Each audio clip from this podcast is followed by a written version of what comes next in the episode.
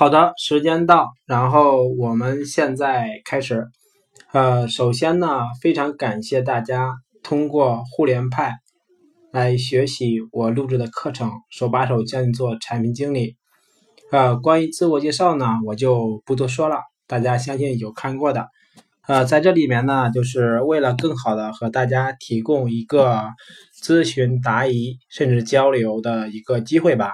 就是下面屏幕上可以看到我的微信号，大家可以加我的微信为好友，后续我们可以通过微信持续的去交流，去互相的学习。当然，更希望大家呢通过互联派这个加速器，能够学习到更多产品经理的知识。呃，Bill 呢和我汇总了一些问题，一共有二十五个问题。那么呢，由于时间关系啊，我就只能做的是差不多每个月或者半个月做一次集中的答疑。今天呢是第一次答疑，我就就这二十五个问题和大家回复一个我的看法。当然，如果你还有新的问题，也欢迎你在留言区呃把它给写出来。时间允许的话，我尽量呃给你一个答案。呃，那我们就开始，先说第一个问题。第一个问题呢是竞品分析的目的有哪些？这个问题呢其实是一个非常经典的问题。呃，包括我们在工作中也时常会有人问说，为什么要做竞品分析？对于竞品分析的目的呢有两个，呃，希望就是小朋友们记清楚了啊。竞品分析的目的有两个。第一个，做竞品分析的目的是为了论证自己的判断、预测、假设是正确的，很不可思议，但这是最最主要的目的。第二个目的呢，做竞品分析是为了，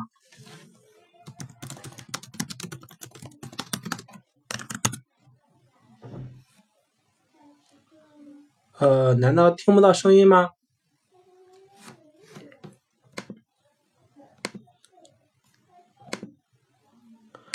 哦，那我再重新开一下，怎么没声音呢？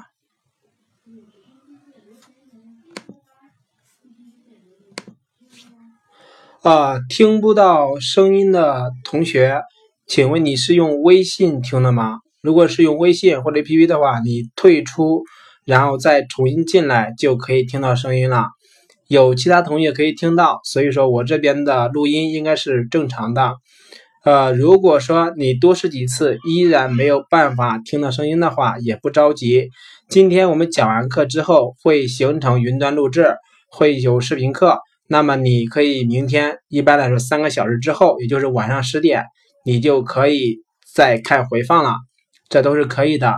当然，就是为了能够有互动，我还是建议你先退出，然后再重新登进来，声音应该就出现了。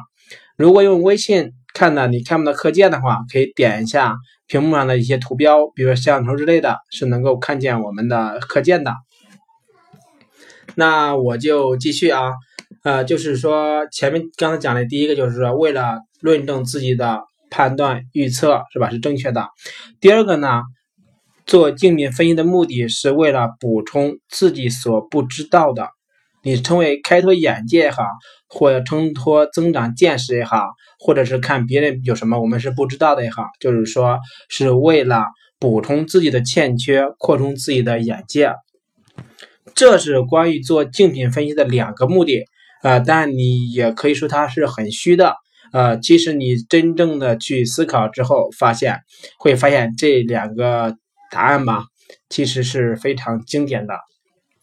啊，当然这个不是我自己总结的啊，就是是我行业内就是一些前辈总结的，然后我把它补充了一个欠缺。一般就是像百度的我们之前的一些同事，他们就比较倾向于理解说，呃，做竞品分析是为了论证自己的预测是对的，这都是一个理念。OK，那我们继续第二个问题，呃，今天一共会有二十五个问题，大家可以耐心听一下。当然，你可以一边听一边，如果你自己有问题的话，你可以先酝酿一下，然后发到留言区。第二个问题是，在进行从零到一产品规划的时候，和进行产品迭代的时候，竞品分析的目的有什么不同？呃，这里面呢，我们需要分开来看。第一个就是零到一的时候，其实我们是要做的一个事情，说这个东西我们要做什么，是吧？就是我们这个东西能给用户解决什么问题，我们能获得什么价值？所以说呢。主要做竞品分析是为了论证这个东西是有市场价值的，对用户是有用的，就是对用户有价值，用户愿意付费，我们能获得收益，或者说我们能盈利，这是在零到一阶段做竞品分析主要看的点。那么在产品一旦做出来了，后续的迭代时候做竞品分析，大部分人是看产品的体验。呃，交互的流程，包括功能的范围，或者说一些具体好的坏的一个优劣点，这个对比，呃，当然就是本着我们的目的嘛，就是为了取长补短，我武装自己的 APP，这是一个不同阶段对应的一个竞品分析的一个目的。当然，就是大家在做的过程中，你做的更多的是迭代的。精品分析为什么呢？因为一个产品要不要立项，要不要投入几十万上百万去做这个事情，一般不会交给你去做的，至少也是个高级产品经理，甚至是产品总监才会去做的事情。OK，第三个问题，竞品分析是如何验证假设的？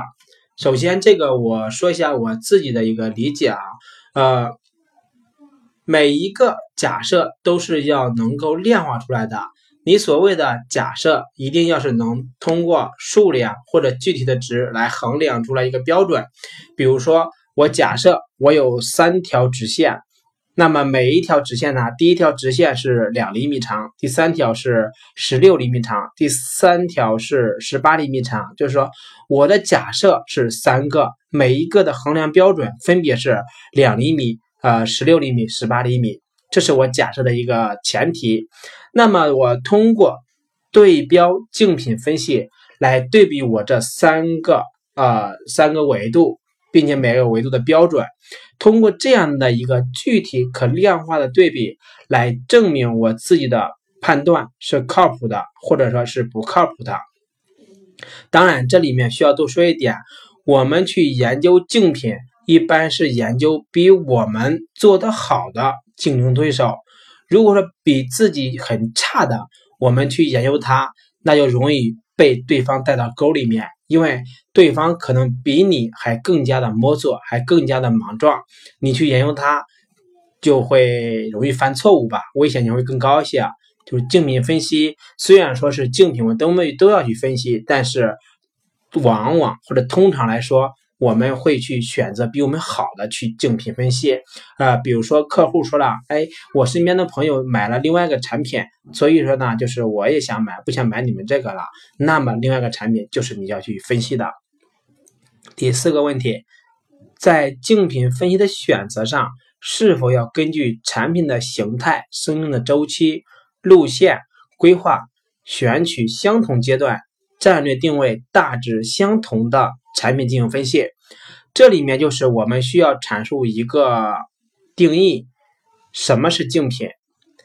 竞品一定是和你有竞争关系的同类产品。呃，简单来说就是用户或者称之为客户，用户就是一般 to C 的说法，就是普通大众都可以称为用户。客户呢是说用户掏了钱就会变定义变为客户。那么，用户和客户可以二选一的产品，这个才是你的竞品。当然，就是产品的形态，我们首先要考虑和花费精力比较多的是做这个端数，比如说产品形态是安卓的客户端还是苹果的客户端，是 PC Web 还是 M 站的 H5 页面，甚至说是 Windows Phone 这些端数的一个对比。请，这是产品的形态。那么呢，还有产品功能范围和交互体验，甚至说它的视觉信息框架等等，都是我们研究的重点。这是我们做竞品的时候要做的事情。那么，大家通常在做竞品的时候，一定是选择某一个功能点去做竞品分析的，很少有人说，呃，你去把喜马拉雅啊这个 A P P 给我做一个竞品分析，很少是有这么做的，因为全盘的太大了，竞品分析不是说你一周两周就能做出来的。你比如说，你像你说对比一下京东对比下淘宝。他们互相做竞品分析的时候，你如果说就对京东整个 APP 做竞品分析，那么是没有意义的，因为除非你们是要做投资、做竞争调查什么各个什么方法会用，大部分产品经理来说，你是要做的某一个模块，比如说是积分系统，比如说是订单流程、下单前、下单后这一个个环节，那么环节的对比就变得有意义了。这里面呢，就是。呃，提到了就是说相同阶段，其实相同阶段呢往往是不现实的。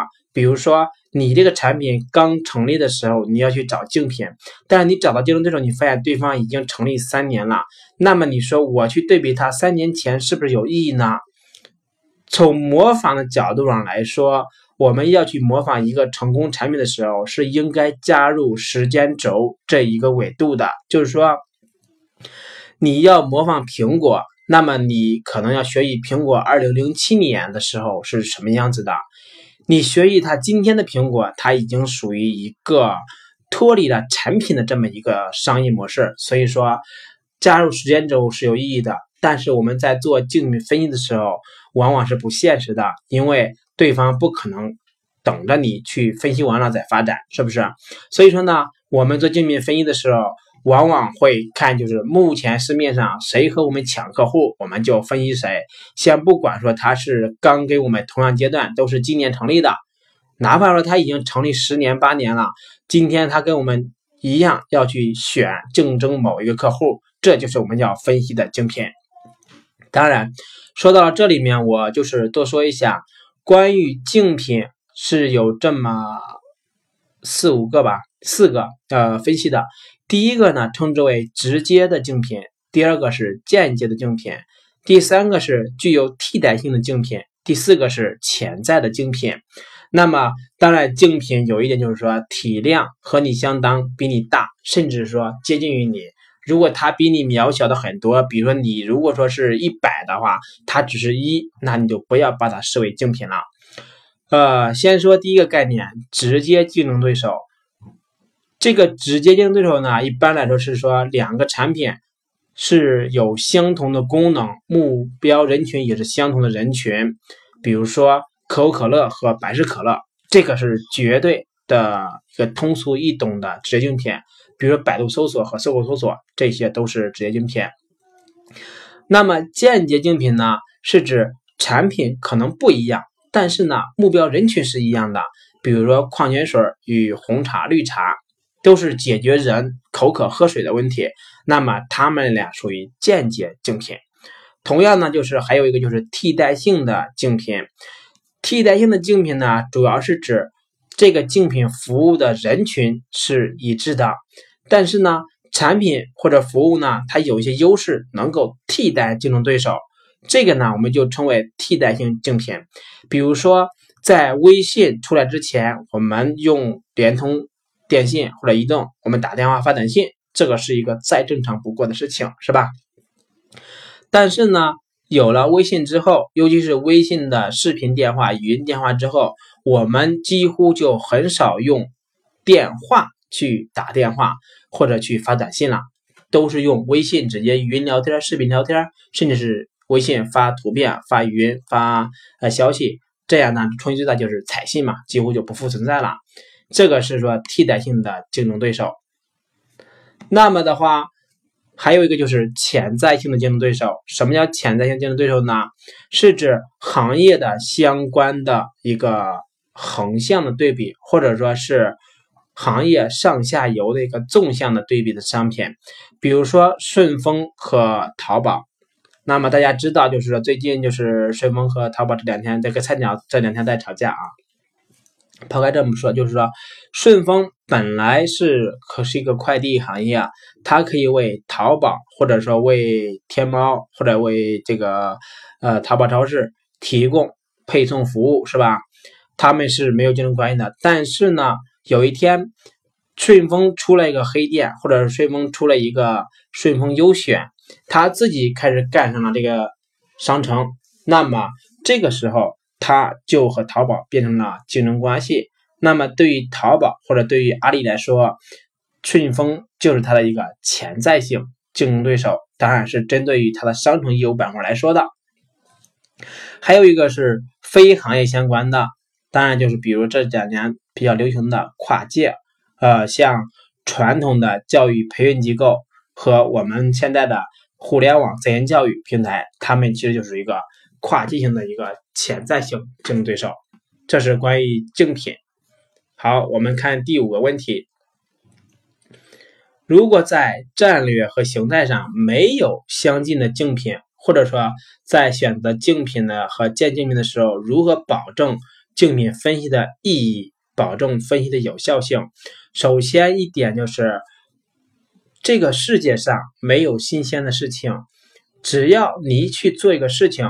只要你去找了，世界上一定能够找到另外一个和你接近甚至是相同的东西。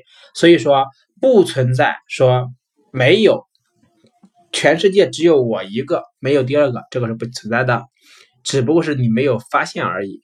你要去做的是发现它，是在没有等量的时候呢，你可以考虑模块上的对比。什么意思呢？就是说。有了竞争对手，但是对方跟你不是一个体量的，那么你可以和它对标一个模块，比如说京东的早年是很小的商城，跟淘宝比是非常非常小的。那么京东的某一个板块，比如说物流板块，比淘宝要好，是吧？那么比如说淘宝的前台的信息流、智能推荐比京东要好，这些业务板块就是一个对比竞品分析的一个目标。再举个例子，就是说，像跟人学在二零一五年初的时候，那么跟人学的整体定位是做教育界的淘宝，这一句话非常明了的就告诉了各个投资人跟人学是干什么的。但是当时呢，就是放眼全中国，甚至是整个世界上没有第二家。但是经过呃一两年的发展，那你会发现跟人学的现在已经不再自称是教育界的淘宝了，因为教育。跟电商是完全不一样的销售逻辑。其实，当更加专注于教育的时候，它就已经脱离了，或者叫不再是淘宝的电商模式了。这是我们在竞品分析的时候选择的这一个一个简单的答复吧。OK，我们接着看第六个问题：在进行产品迭代的时候，如何收集用户的反馈？并且呢，去除伪需求或者叫假需求。首先回答第一个问题，收集用户反馈的途径有哪些？那么我们都知道啊，产品本身的留言反馈是一个有效的。此外呢，一般的来说，只要稍微有点知名度的产品，都会做一个叫舆情监控的工作，尤其是微博、论坛、贴吧等社交平台做舆情监控。当然，就是在如今，每一个产品都会有至少一个，甚至是三五十个微信公众号。那么，微信公众号的留言也是你收集用户反馈的一个绝佳的途径。此外呢，就是如果你做的是 B to B 的产品，呃，B to B 简单解释一下，就是你做的产品是卖给客户的，就是卖给别的企业的，而不是说卖向消费者的。这个我们称之为 B to B。如果你是做的 B to B 产品的话，一定会有客户的微信群啊，或者是服务群，呃，同时呢，你也会有定期的回访客户的计划。这两个都是绝佳的收集你产品需求的一个途径，或者叫重要途径。因为 B to B 产品它的一个核心是有两方面啊，B to B 的商业模式有两方面组成。其中百分之五十是产品，百分之五十是服务，所以说它服务是很重的。呃，那么如果你做的是 to C 的，就是直接面向消费者的话，那么会有一些粉丝群啊、品类群等等，这些都是你收集的。当然，前面讲的几个途径也同样适用，可以收集啊。呃，当然最重要的是你要定期的组织用户见面会，比如沙龙，这里面就是举一个例子。京东商城就在这一块做的，至少我见过的是不错的。他每几乎是每一个月、两个月都会邀请大概二十个人去京东总部，然后做用户见面访谈。他会有目的的筛选这人群，比如说不同年龄、不同性别、不同职业、不同学历，呃，等等等等，去邀请访谈。那么这个其实可以。获取到很多的信息。一般来说，三五十个人发现的共性需求，一定是你这个产品的共性需求。当然，这三五十个人我指的是随机分布的，而不是说你某个小屋里边的三五十个人，这就有点片面了。啊，第二个问题，如何去除伪需求？首先，我个人认为。去除伪需求之前，我们一定是要多多的先收集需求，收集到足够多的需求之后呢，对需求进行分析，最后呢，再根据我们的人力、财力等客观限制，去对需求进行分级，最后产出的我们能做的，称之为需求。我们那些。做不了的，或者现在不会做的，或者说未来也不会做的，或者说是明显不合理的，称之为伪需求。但是我们要知道一点，伪需求的定义是什么？而一般来说，伪需求是指具有非常小众性的。这里面我简单列就是说，明显的主观色彩，缺乏实际的使用场景，或者说是。或者说是投入产出比极其低下的，这个有些人可能不理解啊。投入产出比极其低下，怎么会是伪需求呢？等你有一天做了产品经理，真正开始做产品的时候，你会发现，在很多必调需求的时候，这一条是非常高频使用到的。那么还有一个判断伪需求的最最直接有效的办法，就是说。无论用户他说这个需求多重要、多喜欢、多么多么的有用，你只需要问他一点：掏钱买不买？只要不肯掏钱的，而且嘴上一直说的，基本上都是伪需求。当然，对于那些没有办法衡量需求价值，也明显看出来不合理的。呃，或者说这个需求就是你调研了一万个客户，只有一个客户提的，这些呢，一般来说我们都也不会去做。伪需求呢，呃，还有一些比较超前的，比如说随着就目前的技术发展来看，我们可能五年后才会诶才会遇到这个需求的爆发，这些呢，我们也都称之为伪需求。当然，就是我们避免伪需求的常用做法也是比较多的。但最高频使用的就是多看、多观察、多使用、多感受。我们见的多了，一定就知道的更多。那么团队的讨论，我们就是说大家都提自己的想法，也会对需求评审，就是你需求收集了一堆，你要去做需求优先级排级，包括有需求的一些讨论的时候，大家多提建议，这样。你的需求就会更加的准确，或者换句话来说，你就可以把你的钢用在刀刃上，就是说你有限的开发资源去做最重要的事情，你们付出百分之一百努力去解决用户百分之八十的需求，那么这种能力或者这种经验是慢慢建立的。当然，大家现在可能有的人还不具备，不要着急。这个慢慢做的多了，你就会有这种感觉了。但切记一点，就是说伪需求是有时效性的。今天或者此时此刻你看来的伪需求，在未来的一年、三年、五年之后，有可能就是真实的需求了。这个里面，比如说呃，手机是吧？或者说叫我们电子书能不能像纸质书一样啊弯曲折叠呀？这些现在来看，如果有的客户提供说他要求电子书可以这么办，那你可能就把它给毙掉了。但是科技发展三五年，说不定就实现了，是吧？好，第七个问题，在类似论坛、贴吧这种信息比较多的社区进行用户反馈采集时，如何准确的将信息归类提炼出要点？啊，当然方法就跟前面就是比较像了，我就不再赘述了。那么提炼要点呢，其实是一个很主观的定义。为什么这么说呢？同样一句话，不同级别的人、不同职位的人，他是有不同的关注点的。让他去提炼的时候，提炼的点也不一样。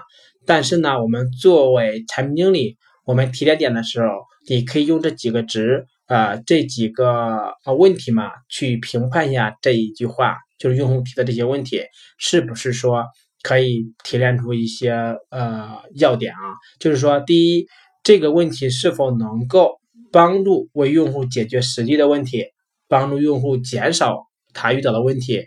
让用户更加乐意的去付费，让用户更加乐意的去使用，啊，并且甚至因为有了这一个建议信息和功能，那么用户更愿意向他的朋友推荐你的产品。你用这几个角度去评判用户提的每个信息，你就会发现好多的都是伪需求。第八个问题。进行迭代的时候，如何确定需求的重要性频次？那么迭代有什么目的？首先，我们需要了解一个概念：什么是迭代？通俗简单来说，迭代是指说一次做不完的需求，我们需要分多次去做，这个才叫迭代。尤其是在互联网，呃呃，尤其是说是在现在就是都在做 APP 的时代。一般来说，每个 APP 每个月至少会升级一次，甚至两次。像我们公司 APP 是每两周更新一版。那么每两周更新一版的话，你就要去知道，就是说，从开发流程的角度来说，先有需求再开发，然后再测试再上线，对吧？那么这么几个阶段拆分的话，两周一个版本，对于开发来说只有四天到六天的时间，七天可能就不到。那么这几天里边研发能写多少代码，能做多少功能？简单理解就是功能嘛，你是能够算出来的。但是要做的事情可能是非常多，又做不了，怎么办呢？只能去先做一二三，后做四五六，两次迭代做完一到六，这个就是迭代。那么迭代的时候呢，我们主要确定的是这个需求的重要性，以及说这个需求是否能够满足我们这个月的目标。呃，为什么说这个月呢？我举个例子，假如你是做一个服务与销售的这么一个工具，可以提升销售的效率，那么你去做的话，你一定要让销售知道，你这个产品做完之后，他一使用就马上能够提升他的业绩。你不要说先让销售，你先用我这个产品嘛，我新做出来的。你用个三个月之后，那么你的效率一定会提升，或者你的业绩一定会提升。但是三个月之内呢，有可能你需要在现有的工作之上额外的付出精力，但是呢，不会产生正面的有助于你的销售业绩。这种产品销售不会用的，为什么？因为他用你的产品。三个月不出业绩，三个月还会造成负面影响，三个月他就被开掉了。所以他不关心你第四个月是不是能够赚一千万，他只关心你我这三个月怎么能每个月至少保底吧。所以说我们在做产品的时候，迭代需求重要性是需要考虑时效性，考虑我们阶段性目标的。那么我们任何一个需求只要脱离了我们的商业目标，那就没有意义了，就不存在重要性了，怎么做都行。就是娱乐嘛，游戏。呃，此外呢，我们还需要考虑需求的开发周期。呃，像前面讲了，我们两周就开发一版上线。那么，如果你的这个需求需要开发五周，那就需要重新讨论需求是不是重要性不高啊？是不是单独立项呢？是不是各种情况？整体一个结论就是，需求这一期不做，它的需求的优先级就低于本期要做的需求。那么。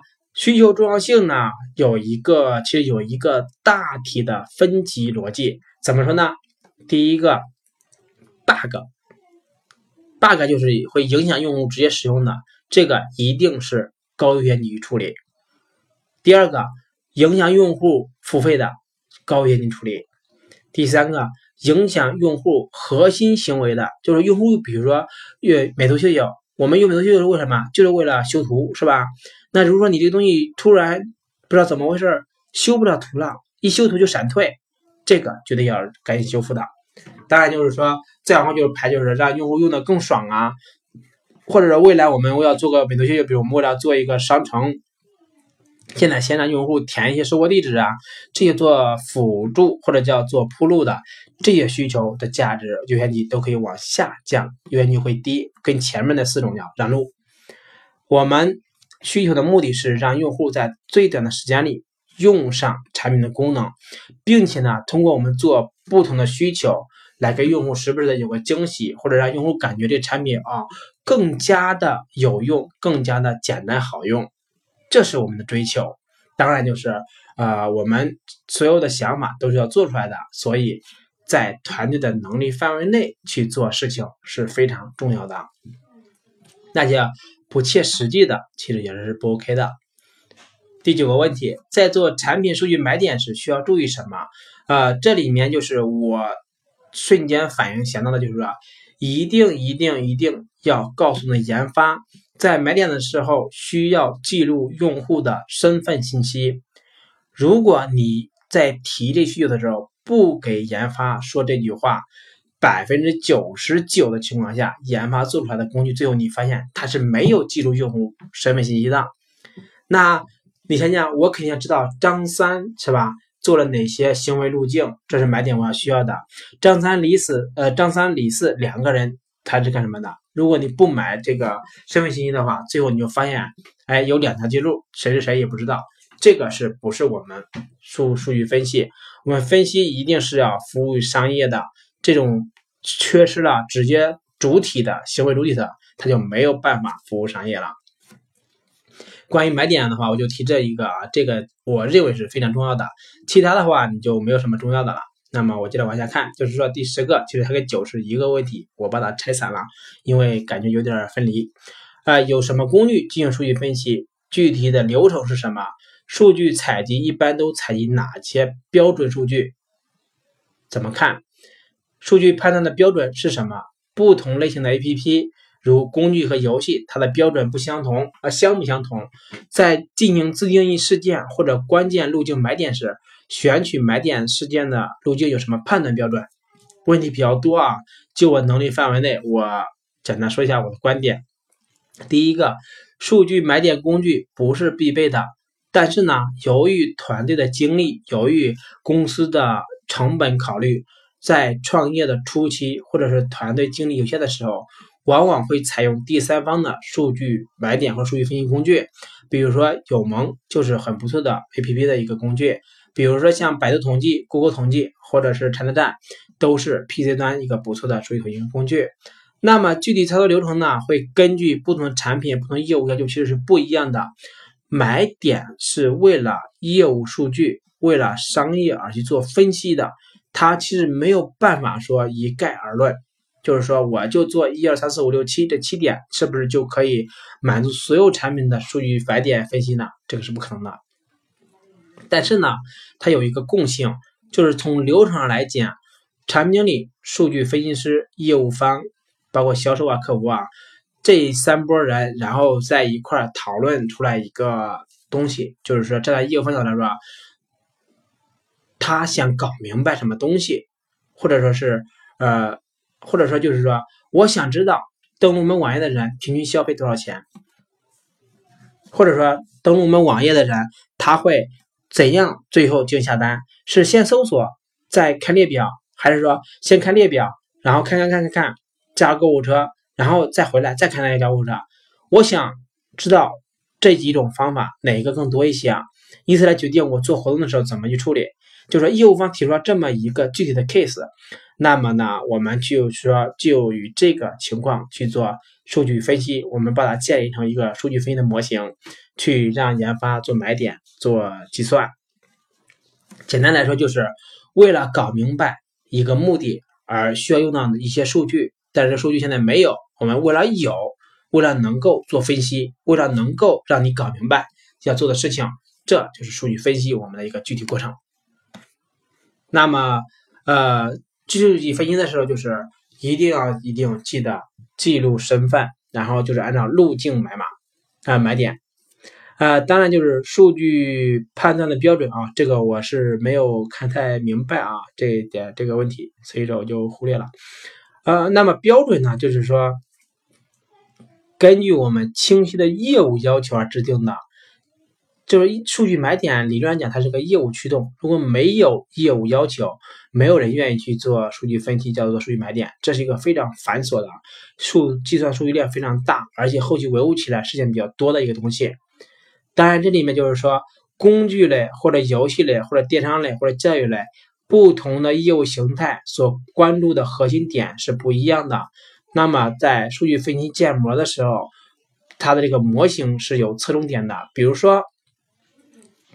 做工具类的肯定是看用户的使使用时长占的范围，以及就是好反复的使用频次，是吧？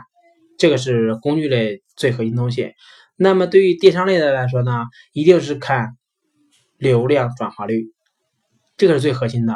甚至说怎样提升转化率、提升客单价，这是做电商最最核心的。那么做教育的话，就是人复购。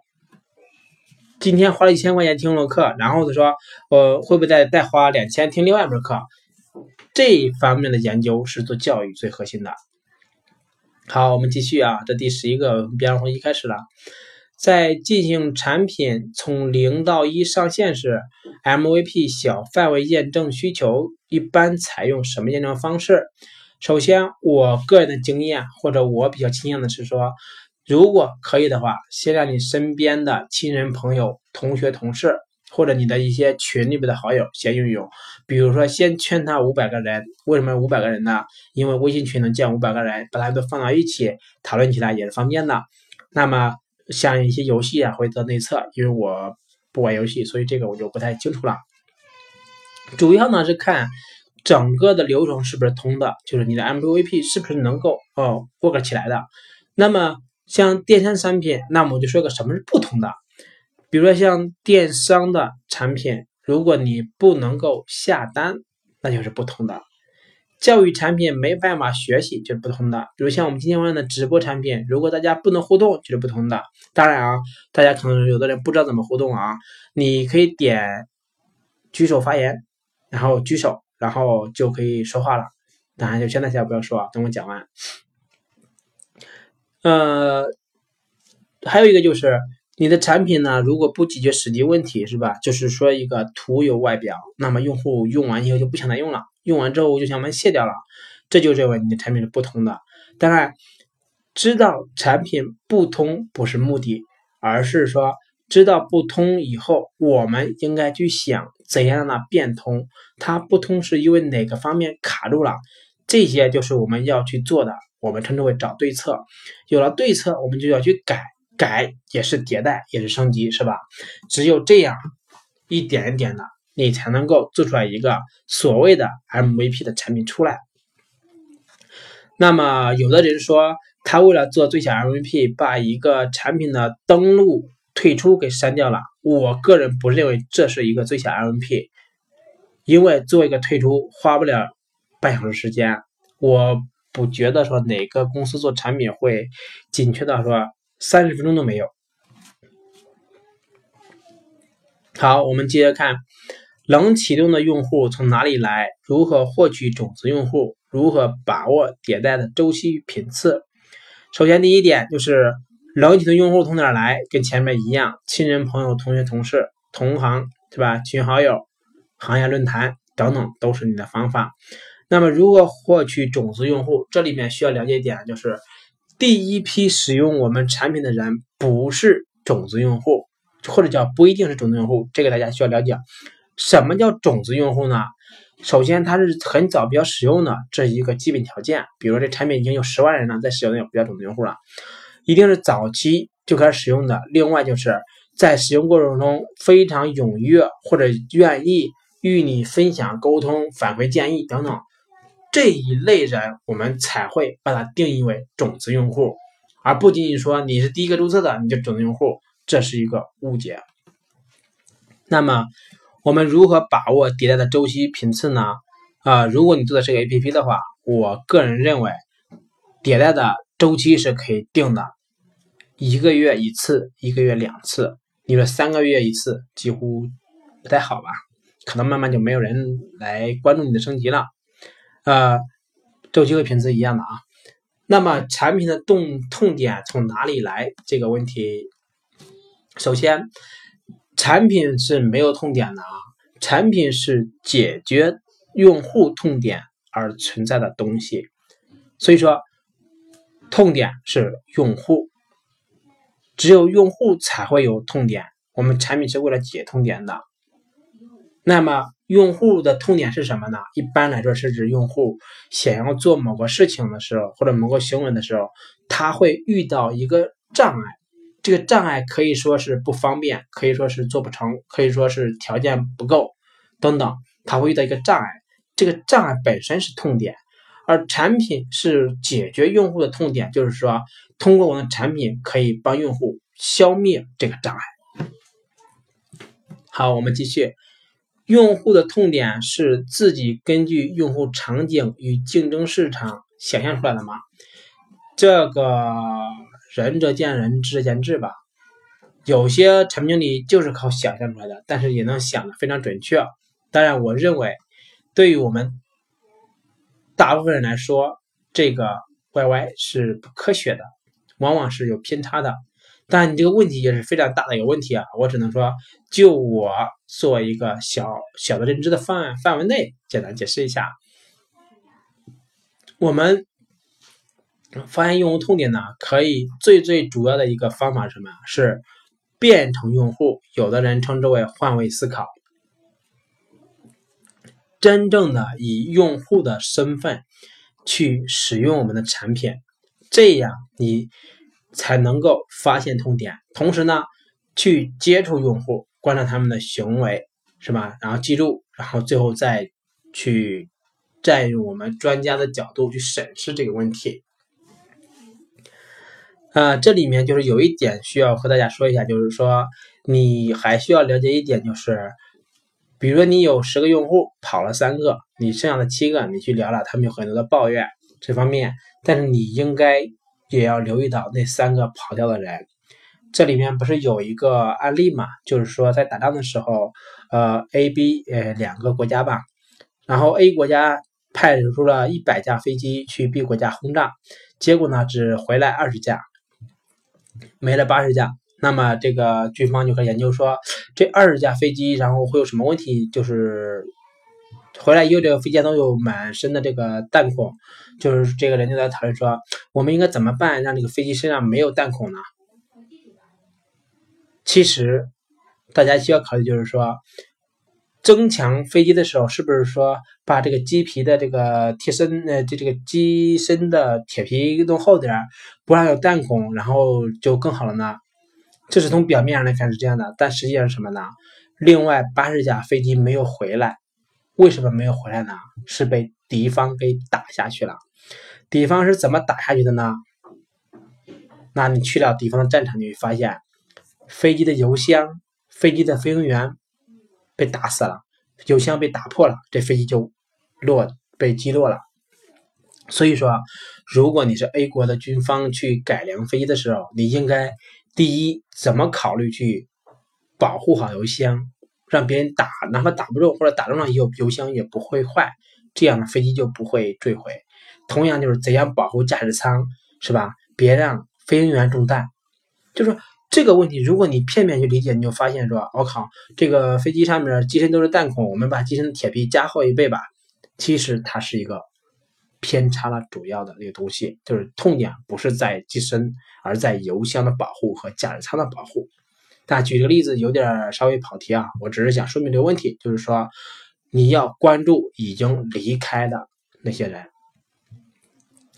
现在市场上如果存在潜在的竞争产品的壁垒，比如说腾讯，或者说已经有成熟的竞争产品，那么围绕痛点进行构建差异化、用户卖点这些还有没有意义？或者说还有没有必要做这样新产品？如何把握风险？第一个，我个人认为这个问题不是一个产品经理考虑的范畴，而是公司老板考虑的范畴。啊，我没有当过老板啊，所以我不敢说这种情况要不要做。因为为什么呢？因为二零零九年的时候，新浪出了微博了，也做的非常火。腾讯也要出了微博，你说腾讯微博跟新浪微博有什么区别吗？没有区别。有什么壁垒吗？新浪微博有大 V，腾讯没有。那腾讯为什么还要做微博呢？有钱，四大门户我也要有一个，是吧？但你这个东西值不值得做呀？从今天来看，腾讯微博已经倒闭了，还是不值得做的。但是在当时二零零九年、二零一零年的那个时代，谁敢说腾讯微博不值得去做？它也是曾经是吧？几十万、几千万的，所以说我们这个问题，咱们产品经理是定不了的。但是我们说一下，就是说，如果你想做的事情市面上已经有了，而且和你想做的重复度高达百分之九十，而且你也没有那么深厚的背景、资金支持，最好来说就不要去做了。当然，就是除非你是 BAT，其实其是 BAT 也很难成功的。举个例子啊，比如说我们大家都知道，呃，万达曾经联合腾讯和百度，呃，做了一个叫万达电商，做了好几年，最后也没成。你说万达是中国很有钱的一个公司，是吧？万达、腾讯、百度，他们要钱有钱，要人有人，但为什么没做成电商呢？其实我们今天马后炮的去思考一下啊。当然，这个东西有点不厚道，就是因为淘宝和京东已经满足了市面上百分之九十人网购的这个需求，那么万达电商它没有必要再去做一个了。另外一个就是说，如果你一定要去做的话，那么你不妨或者说你一定要去考虑怎么做差异化，就是说你要么比竞争对手做得好。当然，很多人就是说，我们不一定要比竞争对手做得好，我们只需要做的和竞争对手不一样。当然，这个理论嘛都对，是吧？因为它不解决实际问题。我个人比较倾向的是说，第一，要么你跟竞争对手做的一样，但是你比他做的好；要么你和竞争对手做的有差异化不一样，这样你才有可能活下来。当然，就是无论怎么样，你做东西一定要是有用的，做的没用的话，那是一件艺术品。是吧？就没有办法活下去了。好，我们看第六个问题，在进行产品收益预估时，如何估计成本与收益？做这些有什么意义？我认为做这些不太准确，且不确定因素过多，导致结果误差较大，没什么意义。产品收益呢，其实是一个衡量产品成败的直观表现。尤其你是在大公司的时候，每一次做项目都一定要让你说一个产品的收益。为什么？首先一点你要知道，大家在公司里面干活是要花钱的。公司之所以说叫公司，而不是叫非盈利机构啊及这些的，最重要的区别是，公司的主要目标是赚钱。这个大家可能接受不了，但是你要知道，这就是事实。公司的主要目标是赚钱，赚钱之外才是什么社会责任。不赚钱的公司是，哎呀，就不说了吧。不赚钱的公司，或者说你就根本不想赚钱的公司，它是不厚道的。那么你做一件事情，首先要考虑目标就是能赚钱吗？你要么做了以后一上线就能赚到钱，比如做个软件上线就有去卖，卖了就赚钱；要么你要给老板带来希望，让他能看到未来是可以赚钱的，比如做个东西，用户一上线用户特别欢迎，用户量越来越多，有了用户钱不是问题。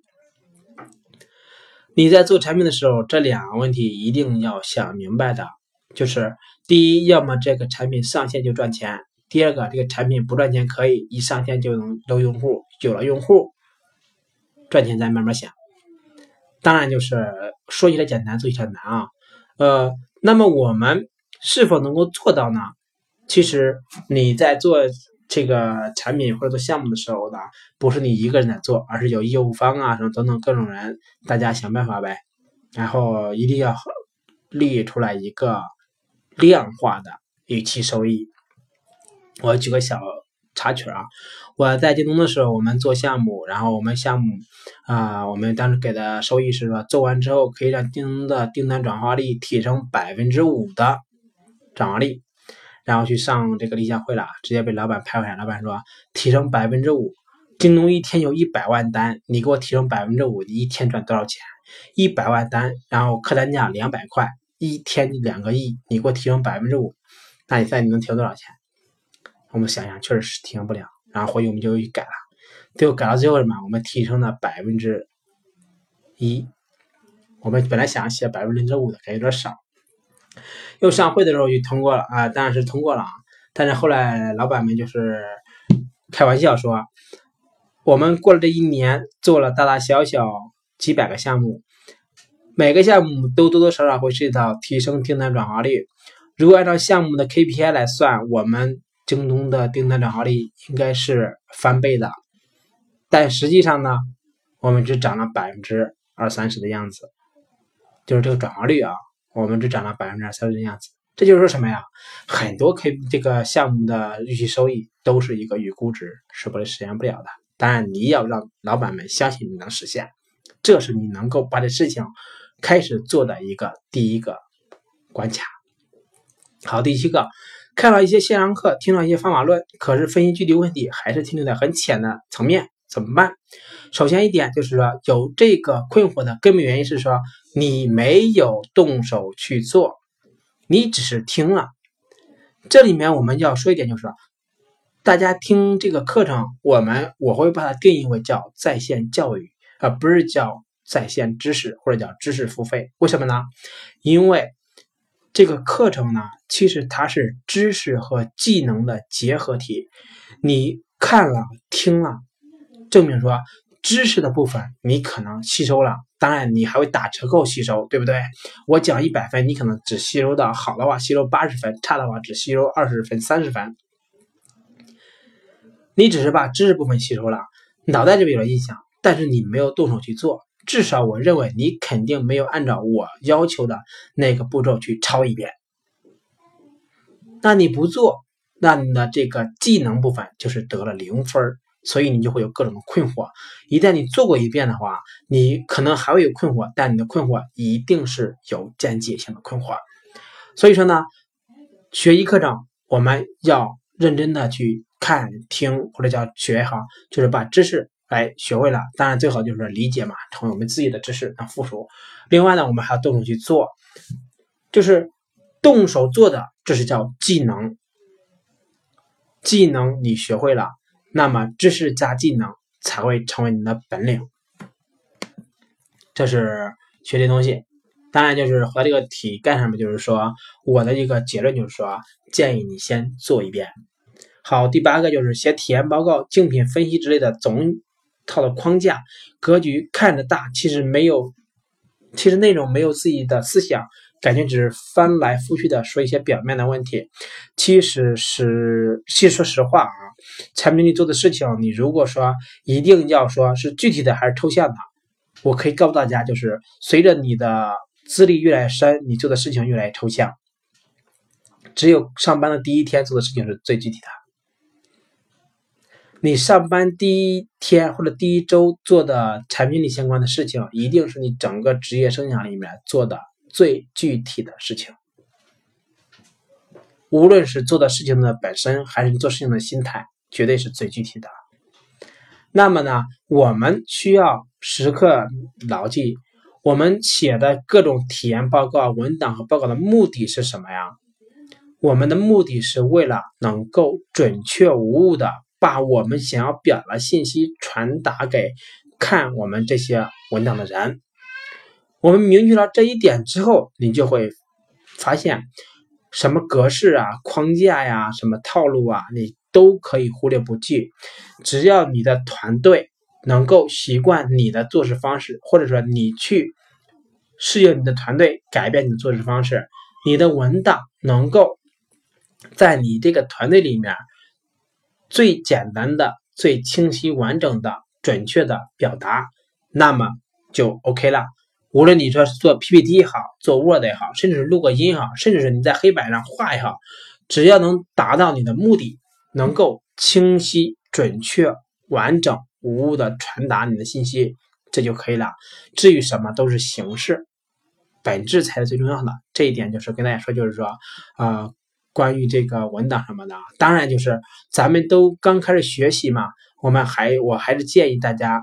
用最严格、最正规的方法去学习，学会了你可以不用这个没关系。但是如果你没学会，将来要用的时候你就傻眼了。第九个，对于产品新人来说，每天的学习时间应该怎么分配？是多学习课还是多看论坛？这个我说一下，我个人认为行之有效的办法。如果你是一个爱读书的人，我建议你把京东或者当当上面“产品经理”这个关键词搜索到的书前二十本全部读一遍。大概会需要二十本书的话，一天读一本的话，应该会需要你差不多一个月的时间吧。当你读完之后，你的认知见解，我可以毫不夸张的告诉大家，会比你今天的认知见解至少高两个层级。如果你说我不爱读书啊，没关系，不爱读书也有办法，找一个产品经理网站，把它上面的文章读五百篇。五百篇文章啊，读不是让你写，读五百篇，读完之后你自己再回忆这个文章，或者说你有有好习惯的话，边读边记笔记，或者读完以后自己总结。五百篇文章之后，你的认知也会提升两个层级。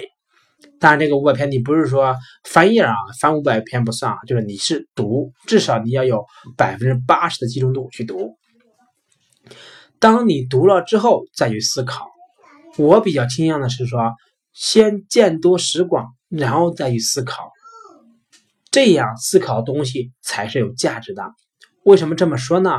我举个小简单的例子，思考是建立在你有足够的见识和认知之上才产生的，这是我个人的总结啊，不是专业术语解释。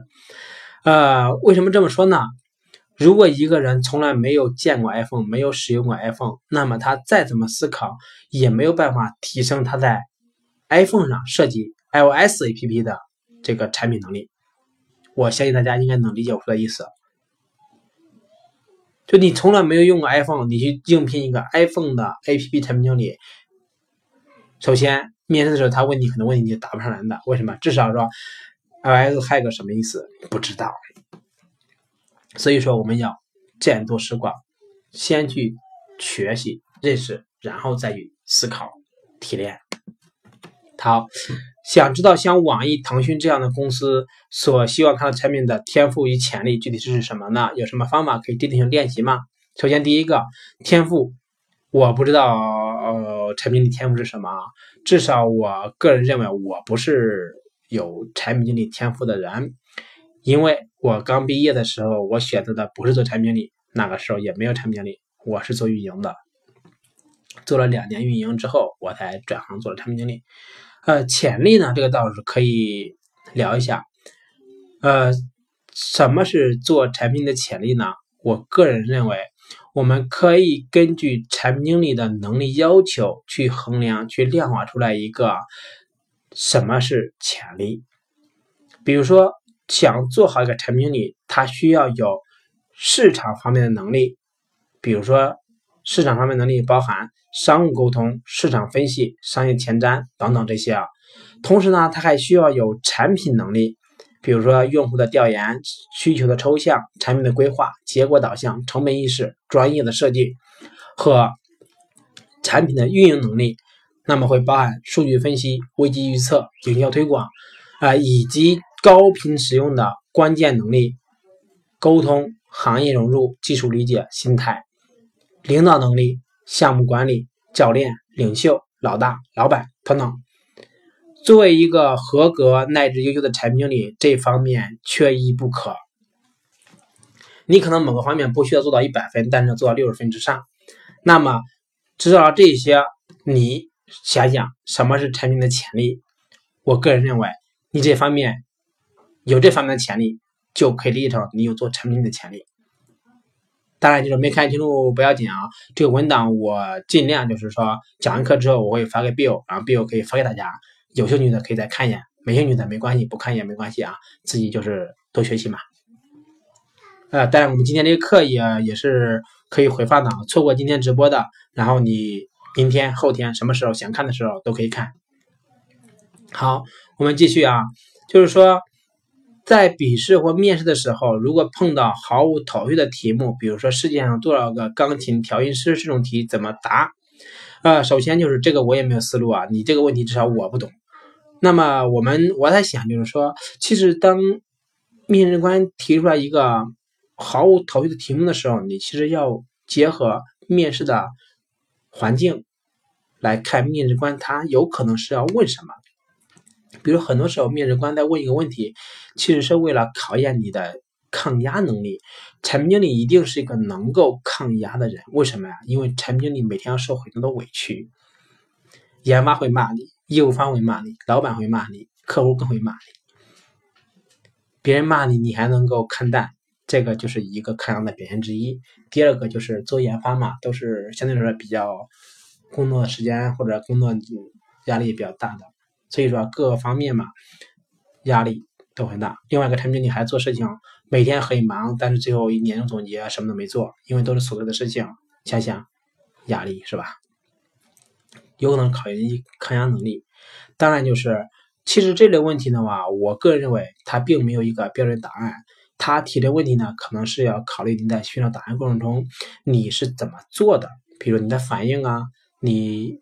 去想你的方案的一个过程，就是你怎么做，然后想怎么做，或者你为什么会提供这个方案，甚至还有有可能就是就像讲压力测试。当然，就是这里面多说一句，就是说能够问你这个问题的面试官，我总觉得啊，你去面试的时候就跟面的是跟音乐或者钢琴相关的公司吧，因为你是。你如果说去京东面试的话，你我估计面试官不会问你这个问题的，他问这问题你就直接可以和他说拜拜了。好，再一个，平时如何开脑洞发现当前未解决的需求痛点？有什么渠道？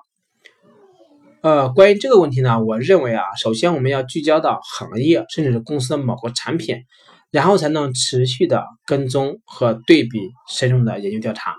接触的用户才能发现需求，抛开行业其实就不存在痛点了，就是这个痛点一定是解决某个问题的，或者说产品是要解决某一些人群的，就是某一些人群的共同的问题，而不是解决所有人群的所有问题的，就是产品一定是解决某些人群的一个共性问题。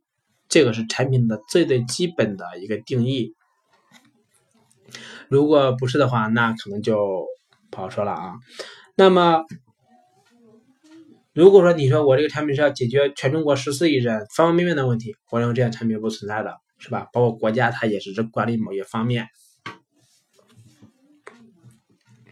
好，第三个，现在哪类产品容易被推广且受到欢迎？好，呃，容易被推广和受欢迎，其实是一个相对的说法，啊，如果不相对，只是说绝对的话，我个人认为，色情网站是最受欢迎，并且最受欢迎，呃，和最容易推广的。但是呢，在中国这个是违法犯罪，所以说呢，你这个。被容易被推广和受欢迎，它一定是个相对而言。言归正传啊，我们说一下，就是说娱乐类的 APP 一般更容易被推广，大家也比较受欢迎。但是呢，啊，我们做东西还是要有一个实际的价值的。另外一个就是做产品的时候，一定说是你擅长某个方面才会去做某个产品，不存在说我，比如说举例子啊，我个人第一不看体育，第二不看八卦。第三不玩游戏，所以这三方面我即使创业，我也不会说我要去做一个游戏，这个显然是跟我的这个人生格调是不匹配的。所以说，产品一定是有它的一个用户群体所在的。那么有没有一个通俗的公式或者原则呢？我个人认为啊，你的产品要能够很简单的、容易的帮用户解决了实际的问题。甚至是解决了刚需问题，那么你的产品就会有一个不错的口碑。有了口碑之后，你推广是一个顺势而为的事情。当然，这里面需要说就是说，产品是基础，推广是叫什么叫如虎添翼吧。如果你产品本身不行的话，推广做的越好，你的口碑越差，最终死的越快。所以说呢，我们不能本末倒置。一定是先有产品，然后才去做推广。推广是为了让好产品让别人知道，而不是说靠推广去把烂产品推出去，那样会死得很快。产品小白在求职中需要额外的准备哪些产品相关的技能？HR 更看重什么？不同行业、不同公司、不同 HR 本人的喜好是不同的。那么，对于零基的同学去面试的话，我个人认为有一点是高于你所有的态度，就是你有一个很正的三观，你有一个很好的人生目标，你有一个很好的学习能力或者学习意愿和综合综合素质，这些呢比你产品技能本身要重要十倍或者是一百倍。当然，就是说你遇到的 HR 不同，其实他关注点也不同。重要重要的一点就是，你需要知道，无论什么样的面试，你和 HR 一定要聊得开心。你和 HR 聊的不开心，几乎百分之百是要 pass 掉的。这个可能说不是一个科学的做法，但它是一个有效的做法。一定要和 HR 聊得开心。那么，如果说我一定想问的，就是说，就准备一些产品技能的话呢？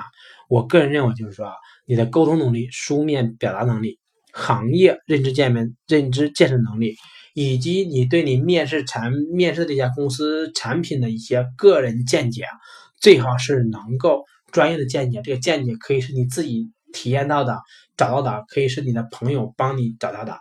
这个见解就是一个非常不错的准备。当然，你的个人一些爱好什么的。这里面多说一句，你的爱好一定是有利于公司的这个爱好，你做的其他的跟公司无关的就不要说了，没有半点价值的。好，呃，再一个问题，做产品经理需要懂技术吗？如果需要，需要懂到什么程度？这个问题是一个非常非常好的问题，因为很多的面试，很多的人，很多的人都在问这个问题。那么，业内比较公认的是。包括我个人比较认可的是，产品经理需要懂技术。为什么要懂技术呢？因为产品经理百分之六十的时间会和技术打交道。同时呢，呃，这里面你试想一下，如果产品经理一点技术不懂，那么两人不在一个频道上是多么痛苦呢？还有一点就是，不同级的产品经理往往会犯二，犯什么二呢？会提出了很多根本没有办法实现的需求。举个例子，我就想在这个页面上做一次搜索，然后把我们全站的数据都搜出来，目的就是为了我要找到这个老师的一个课。这个需求说出来也感觉挺通俗易懂的，是吧？但是这是一个很二的需求，因为全站的数据几十万、几百万，你让我给你搜一个老师去去占这个索引。这是不科学的，就是说，类似这样的很二的需求，一次、两次、三次之后，那么研发和产品一定要吵架的，没法合作了。要么产品换人，要么研发我不干了。所以说呢，为了能够融洽，那么我们最好懂一点技术。当然，这是举了一个例子啊。此外呢，就是如果你不懂技术，你对抽象建模其实是有瓶颈的。当然，就是说。大家就说：“哎呀，我就是学文科的，我不懂技术，行吗？啊，精力允许的话，你可以学一下，但是不学也没关系啊，顶多就是多吃点亏呗，被研发骂几次，然后自己就长见识了。好，那么技术知道我们需要技术，我们需要有一个多深的东西呢？啊，我认为啊，你需要学一个技术的皮毛就行了。对于大部分来说，比如做 B to B 的啊，业务模块的，做 To C 的，然后用户模块的，都是皮毛就行了。但是呢。”如果你是做技术这一块的，比如基于云计算底层啊、数据结构这一块的话，一般来说都是这部分的这个环节或者叫这个层级、这个业务方向的产品经理，百分之八九十都是专业的研发架构师转型做产品经理，他是不是要懂技术，而是要精通技术。当然，就是对于我们普通产品经理来说，一般会偏策略或者偏偏业务这点产品来说，我们懂技术懂到什么程度呢？我个人有一个皮毛的定义。什么叫皮毛定义呢？有一本书叫 HTML 编程啊入门嘛，这个好像是。你把这本书看一遍，自己用。这个记事本什么的，能够写一个个人主页首页，什么 HTML，然后 title、head、meta 这些你能写个简单标签，这就 OK 了。另外一个就是 SQL 语言你要学会，你要知道增删改查是怎么一回事儿，为什么在每一个增删改查的时候不可以是吧？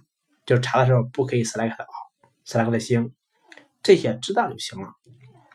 对，说到这里面，我送大家七个字啊，就是尤其是刚开始做产品力的时候，你做的事情基本上就是做需求嘛，可以用七个字来衡量，叫增、删、改、查、显、算、传。增就是增加的时候怎么设计，删就是删除的时候怎么设计，包括逻辑，包括界面。改就是修改的时候，查就是查找的时候，增删改查，显就是显示做这东西数据怎么显示出来，算就是说这个排序啊，包括这个计算啊是怎么算出来的算法，增删改查显算传传是什么意思啊？比如说需要用户填表单，表单在上传给服务器的时候，这个过程是怎么传的？原因啊需要什么体现？就是说。产品经理七字口诀就是增删改查显算传这七个字，你在做任何一份需求的时候，你可以在脑海里边对你的这个界面做这七个字的校验，百分之百可以做出来一个非常不错的需求。好，那么像什么一般呢？就是说技术啊分前端后端，我们大部分就是说前端 HTML 啊，然后 JavaScript 啊、PHP 啊、Java 这些啊，读那种。从入门到精通这类浅显的书就够了。好，呃，当然就是不懂也没关系啊，毕竟产品经理的主要目的不是为了写代码，是吧？总有一个岗位方向是适合你的。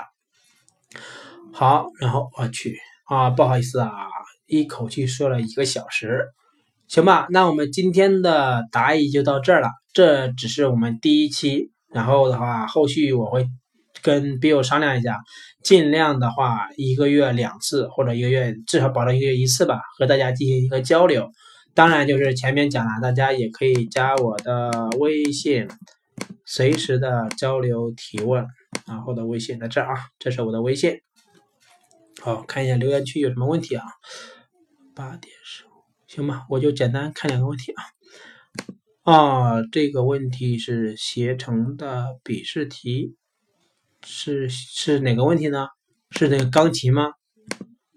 哦，那行吧，这个我看来我见识还有少。呃，对，八九零三写的增删改查显算传，这个是 OK 的。好的，然后的话，时间关系，我们简单留几分钟吧，大家可以提问，好吧？我们到八点十五二十的样子吧。啊，没关系啊，今天只是第一次交流，后续我们有的是机会。复盘，呃，有一本书是专门讲复盘的，是联想的一本书。复盘主要一个就是，第一个完完整整的把你要复盘东西再模拟一遍；第二个找到里面的缺点和优点；第三个看怎么去改进；第四个制定计划去做。但从套路来讲就这么多啊。但你如果真正想做好一个复盘的话，我个人认为你可以去学习一下关于复盘的这个是这一本。书吧，或者叫叫这个手册。其实多读书还是有好处的，因为尤其是一些国外老外写的书，在企业里边，就是这个书还是非常经典的。啊，这里面我给大家多插一句啊，就是说关于读书，我最近读了一本书，叫《高效能人士的四个原则》。这本书呢，就是简单来说，就是它只讲一件事情。第一个，我们做任何一个事情，要制定一个。目标，第二个呢，把目标分解成不同动作。第三个，每完成一个动作呢，我们自给这个奖励。第四个，没完成的话，就能享受惩罚。那么，关于对应大家，大家想要去求职的话，我认为你们可以学一下这本书，按照里边去做。就是说，比如你想拿到百度的产品力 offer，那么你需要做什么呢？列出来一二三四五六七八清单。这清单里边哪些是受你控制的呢？你得列出来。你不受你控制的列出来。最后一个消灭。这是当然我讲的比较糙，时间关系不细开展开了。大家可以看一眼。第二个，如果想成为产品经理，有没有什么可以日常每天坚持受益的好习惯？目前来看，第一个上产品经理相关的网站是一个，第二个知乎，呃，我个人认为是不错的一个平台。呃，当然在知乎上你要关注一些有意义的话题啊，你比如光关注电影八卦，那跟产品力没什么关系了。产品力话题啊，创业啊，这这些都是。我呢是，我用知乎用了有几，知乎上线的第三个月我注册的，六七年了。我个人认为，到目前为止，我们当时还在网上讨论说，五年后知乎会不会没了？结果五年过去了，我们发现知乎竟然莫名其妙的十亿美金了。啊，第二个就是说好习惯，我认为，啊，多写，如果有可能的话，你自己可以创建个微信公众号或者是头条号，自己去写东西，然后的话，坚持下来，其实你能够写出来东西，理论上来讲，啊，都是你认知比较深刻的。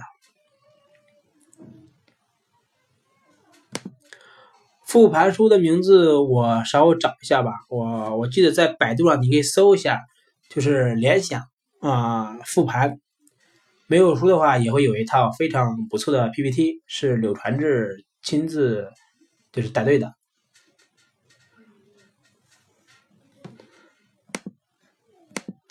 好的，然后的话大家还有什么问题吗？可以提啊，我们就八点哎正好吧。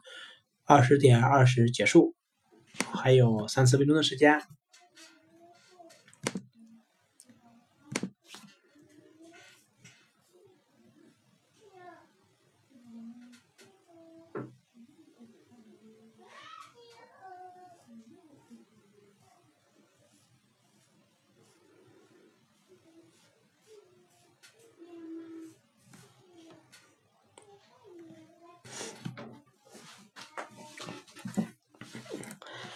呃，关于你答题这个，我看看啊，确定估算目标，看你的问题是什么来着？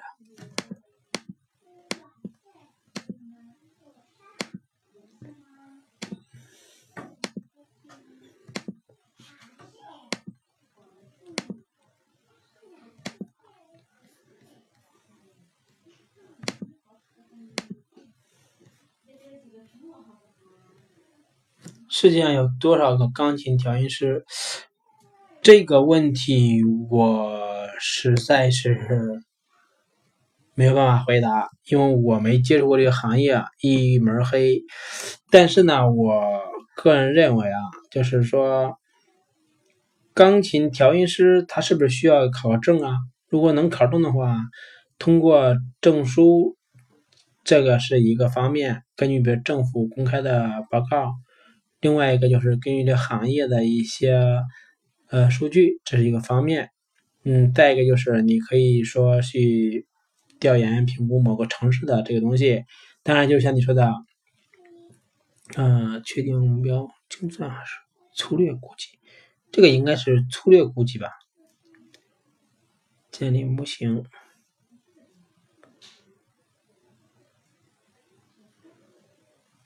钢琴保有量和钢琴师数量这俩没有必然关系啊，但你说有也也会有对应，但它俩没法测。业余钢琴师数量加专业记录的钢琴师数量，嗯，就是业余钢琴师怎么定义呢？这是个问题。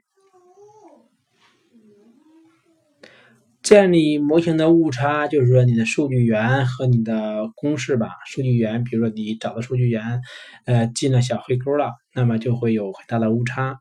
另外，就计算的时候，你的口径，这是一个比较常见的。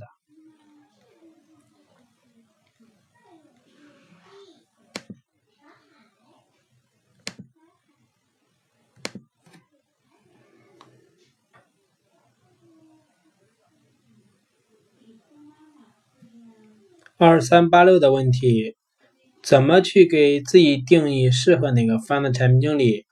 呃，我那课里边应该讲过，就是你自己找什么吧。你这里我再稍微复述一下，就是说你先要什么都不想，或者就是说，当你不缺钱的时候，你最想去做什么事情？可以试着一二三四五六列出来，然后再一改，最终留下这一个是你最喜欢的事情。你喜欢的话，那么你就去做这方面的。但这里面还有个方法，你评论啊，你是不是最适合做产品经理？这也是一个值得问的问题。